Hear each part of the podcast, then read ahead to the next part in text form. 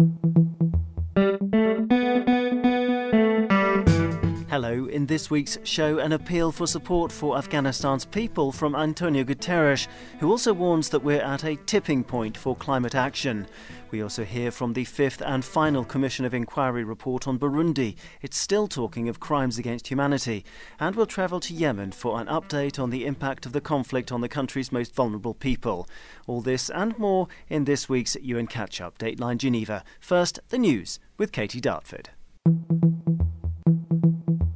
This is the news in brief from the United Nations. Humanitarian operations have expanded across Afghanistan in response to mounting humanitarian needs fueled by drought and conflict, UN relief teams have said. The UN Migration Agency IOM said on Thursday that 500 families affected by drought, flash floods, and conflict in Kunar and Nangarhar provinces have now received non food and emergency items. More than 5,000 people in Kabul, Ghazni, and other districts have also received shelter and core relief items in recent weeks, the agency said in a statement. The development follows a UN flash appeal for Afghanistan on Monday in Geneva, where UN Secretary General Antonio Guterres urged the international community to offer a lifeline to millions of vulnerable Afghans. The international community must find ways to make cash available to allow the Afghan economy to breathe. A total collapse would have devastating consequences to the people and risk to destabilize the neighboring countries with a massive outflow. Humankind has reached a tipping point on the need for climate action, UN Secretary General Antonio Guterres said on Thursday, as new data showed that the world is not on track to slow down global warming. Disruption to our climate and our planet is already worse than we thought, and it's moving at a faster pace than predicted, Mr. Guterres said at the launch of a report by UN and global scientific partner organisations called United in Science. We now have five times the number of recorded weather disasters than in 1970, and they are seven times more costly, the UN chief added, in an appeal for urgent action to address human induced climate change. In Geneva, head of the World Meteorological Organization, Petteri Taalas, underscored the dangers of record carbon dioxide emissions and rising seawater that we are not yet on track towards the Paris 1.5 to 2 degrees limits. The political interest to mitigate climate change is clearly growing, but to be successful in this effort, we have to start acting now. We cannot wait for decades. We have to start acting during this decade. Professor Taalas said that despite temporary improvements in air quality during the COVID lockdowns last year, greenhouse gas emissions have returned to 2019 levels. The people of Burundi continue to endure serious rights violations, including possible crimes against humanity, UN appointed independent investigators said on Thursday. This is despite a pledge by President Evariste Ndayishimiye to address the situation after years of violent repression and crimes, according to the UN Commission of Inquiry on Burundi. It lists reports of arbitrary detention and execution, torture and intimidation, the majority committed by individuals in groups with links to the ruling party. The principal targets have been members of the opposition, the National Congress for Liberty, former members of the Tutsi dominated Burundian armed forces, returnees, and some of their family members. Here's Commissioner Francoise Hampson speaking to journalists in Geneva. In our previous reports, we found that there was an organized campaign for the purposes of international criminal law against those elements of the civilian population that were seen as or thought to be hostile to the government in power. Some of the violations that this year's reports detail seem to be a continuation of that policy. The Commission noted that although the level of political violence in the Great Lakes nation decreased immediately after the 2020 elections, which followed the death of former President Pierre Nkurunziza, the human rights situation remains dire. Katy Dartford, UN News.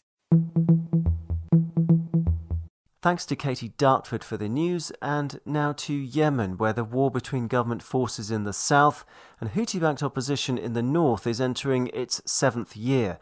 At the Human Rights Council in Geneva, the forum's 47 member states have been hearing about what this means in practice for ordinary Yemenis.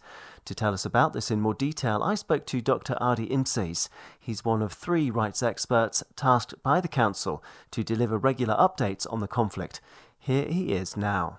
The bottom line is that the group of experts believes that Yemen and the people of Yemen are being forgotten by the international community. We've entitled this year's report A Nation Abandoned, a call to humanity to end Yemen's suffering. The parties to the conflict have been unable or unwilling to arrive at an inclusive, sustainable peace.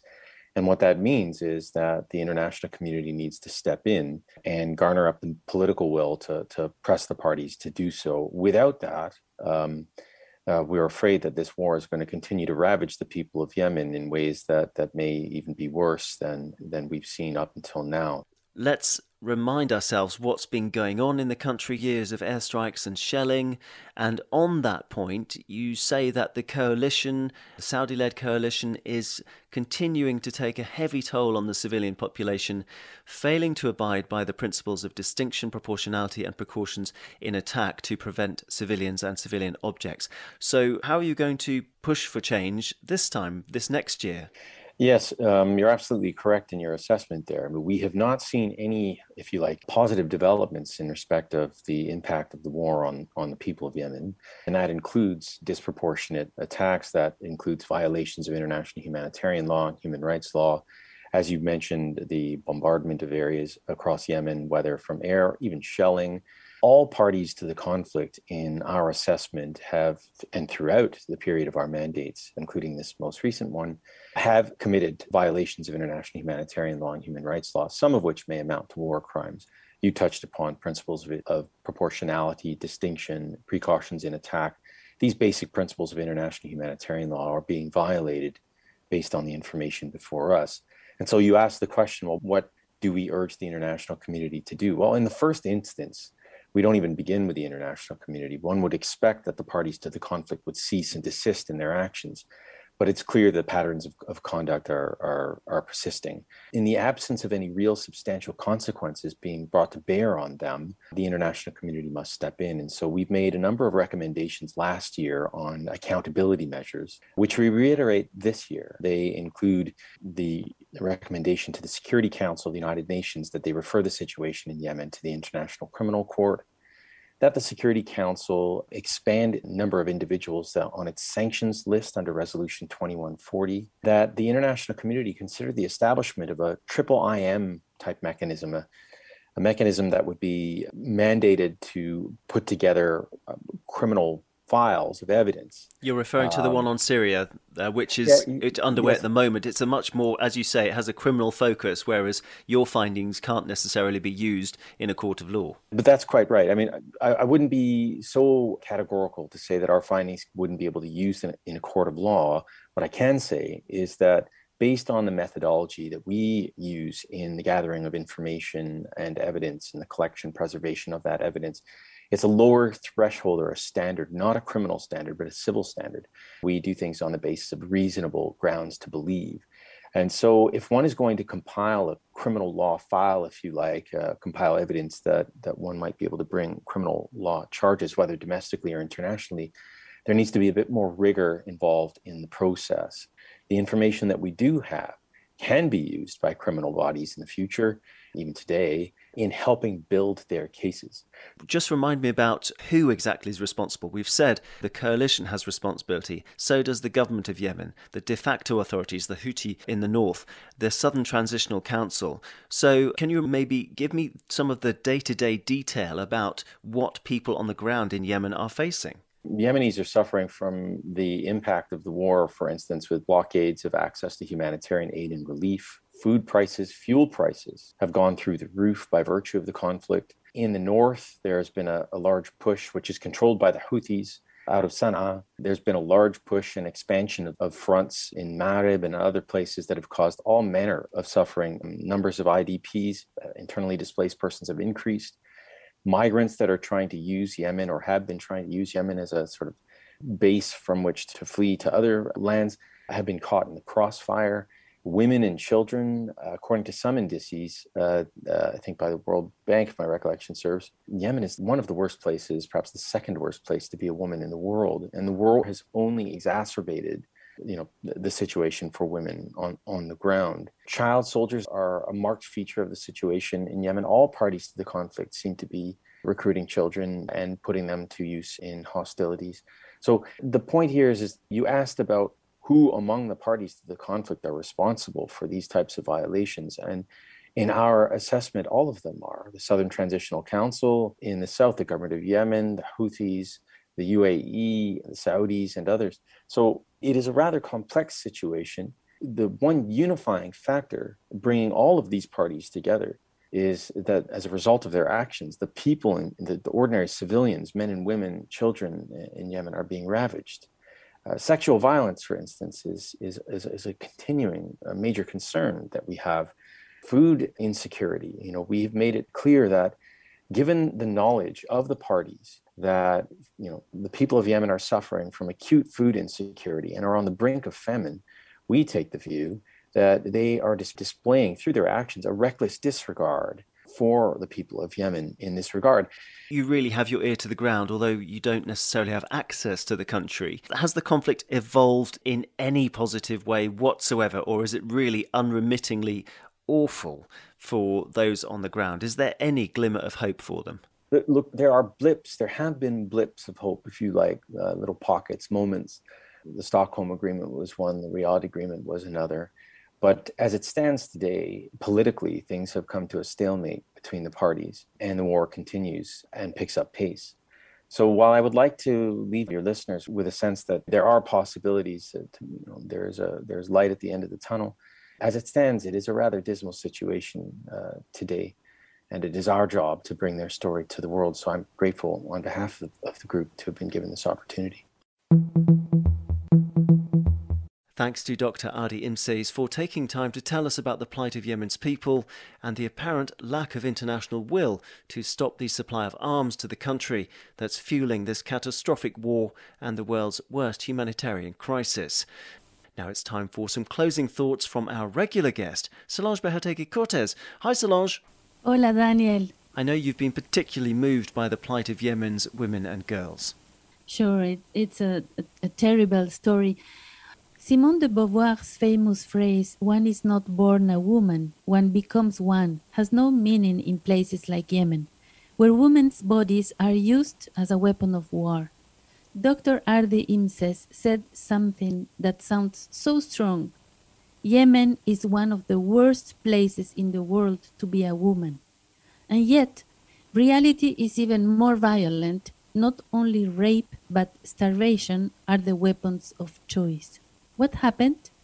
Where are the fantastic stories imagined centuries ago about southern Arabia? In 1934, the French writer André Malraux went to Yemen looking for a woman over 3,000 years old.